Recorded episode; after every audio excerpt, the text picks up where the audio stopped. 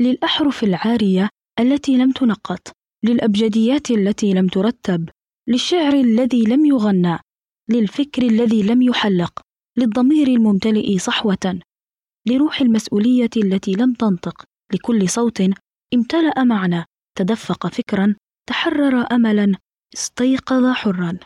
المنبر حق للجميع إلا أولئك الذين لا يدركون الفارق. أنا صفاء سليم، وهنا منبر، أحد منتجات قناة مستودع. نرجو منكم المساهمة في نشر الحلقة من خلال مشاركتها مع من تعتقد أنها تهمه. كما نود تذكيركم أنه بإمكانكم المشاركة في كتابة نصوص حلقات بودكاست منبر أو التقديم من خلال التواصل عبر البريد الإلكتروني مستودع دوت شانل آت جيميل دوت كوم. أنا إنسان عادي زي ما قلت لك في البداية، جزء كان عندي فكر مرات فيه ولا ما فيش بعد الموت شغلة زي هيك. بدي أقول لك فيه يعني ماشي بسرعة الريح بس مش في سماء.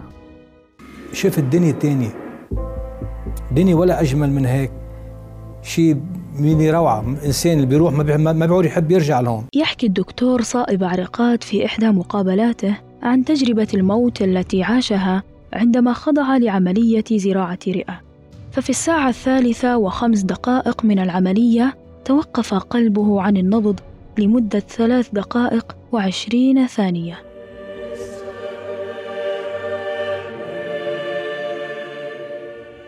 حاول المستشفى جاهداً للحصول على تفاصيل التجربة التي عاشها الدكتور، لكنه واجههم بالرفض، والسبب هو عدم رغبته بذكر اسمه في سجلاتهم، وذلك لأن قصته وتفاصيل تجربته لا تصدق. وبالطبع شخص بمكانته العلمية لن يرضى أن تفسر أقواله كهلوسات أو كلام غير منطقي، لهذا كان الصمت خيار الدكتور حينها. وفي المقابلة التي أجراها عبر قناة الأردن اليوم، يؤكد الدكتور بعد هذه التجربة بأن هناك حياة بعد الموت، ورفض ذكر كافة تفاصيل التجربة، إلا أنه ذكر منها بعض التفاصيل كشعوره بعدم وجود جسد له، وأنه كان يمشي بسرعة عالية في فراغ مفتوح، وذكر بأنه لا يوجد في هذا الفراغ أي معالم أو مناظر. وفي أثناء مشيه في هذا الفراغ فجأة صار يشاهد أشخاصا لم يعرفهم إلا من خلال وجوههم، ويتذكر أنه قد ساعدهم في وقت سابق من حياته، وكان هؤلاء الأشخاص يشيرون إليه. ويضيف بأنه حينها لم يكن يفكر بأي شيء من هول ما يحيط به سوى أين هو وإلى أين سيذهب. يقول الدكتور جين جاك، والذي يعمل في قسم الإنعاش والتخدير، أن الأمور تتغير الآن بسبب أن غالبية العلماء ماديين، ويظنون بأن كل تجارب الموت ما هي إلا هلوسات ناتجة عن دماغ في حالة احتضار، ويرفض الظنون المادية، مؤكدا بأن بعض من مروا بهذه التجربة وصفوا طريقة إنعاشهم، والبعض الآخر ذكر أحداثا كانت على بعد أميال من أجسادهم. الموت يشبه الولادة كثيرا، في بعض الأحيان يكون هذا الحدث سلمي وهادئ وفقا للخطة، وفي أحيان أخرى يسود هذا الحدث فوضى دموية رهيبة خارجة عن السيطرة تماما، وفي معظم الوقت يكون هذا الحدث مزيج بين الاثنين.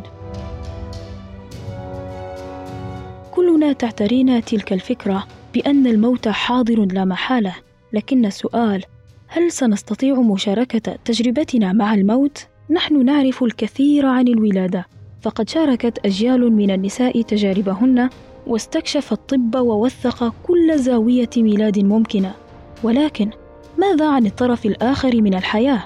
الموت غامض ومخيف، أشبه بنهاية كتاب مظلمة ووحيدة، والموت واحد من التجارب القليلة التي يتشاركها كل كائن حي على وجه الأرض، لكننا نحاول دائما ألا نتحدث كثيرا عنه، نحاول ألا نفكر فيه، ومن يكسر هذه المحظورات غير المعلنة ينظر إليه على أنه مريض ومهووس. هي تجربة إنسانية بأكثر من زاوية، روحية، تاريخية، جسدية وميتافيزيقية.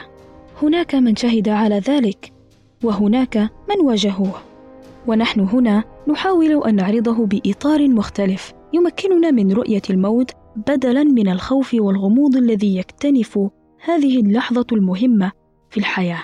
إنه آخر سر في الحياة، ويبقى إلى حد كبير غير معروف حتى تأتي لحظة انقضاء أجلك. الأشخاص الذين توفوا طبياً ثم تم إنعاشهم لهم نظرة خاصة لما حدث معهم. غالباً ما يقول أصحاب هذه التجربة أنهم يحتفظون بالقدرة على الرؤية والسماع والتفكير والشعور، لكنهم غير قادرين على التواصل مع من حولهم. نتساءل دائماً، ماذا يشبه الموت؟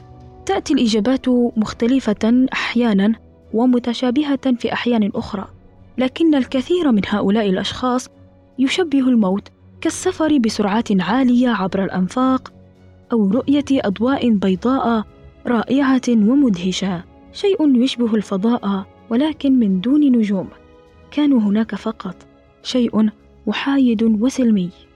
وصف العديد منهم موتهم بالفراغ، هناك من التقى بعزيز فقده، وهناك من انتقل لعالم سماوي تطفو فيه روحه، وهناك من ظل حاضرا لمحاولات إنقاذه والأشياء المرئية التي كانت تجري من حوله. تجربة مربكة، كانوا يشعرون بالضيق والفرح في آن واحد نتيجة تحررهم من معاناة الجسد. سام بارنيا، الطبيب بشؤون الخدمة الصحية ومدير بحوث الإنعاش في كلية الطب بجامعة ستوني بروك في نيويورك، مع زملاء له من سبع عشرة مؤسسة في الولايات المتحدة وبريطانيا، أرادوا أن يبتعدوا عن البحث في فرضية ما يجري أو لا يجري مع الناس في فراش الموت. في نظرهم من الممكن جمع مادة علمية عن تلك اللحظات التي ربما تكون اللحظات الأخيرة. لذلك على مدى أربع سنوات قاموا بتحليل أكثر من ألفي حالة توقف للقلب، أي اللحظة التي يكون فيها المريض متوفياً من الناحية الطبية. من بين هؤلاء المرضى استطاع الأطباء إعادة ستة عشر بالمئة منهم إلى الحياة، وتمكن بارنيا وزملاؤه من إجراء مقابلات مع أكثر من مئة حالة منهم، أي ما يقرب من الثلث.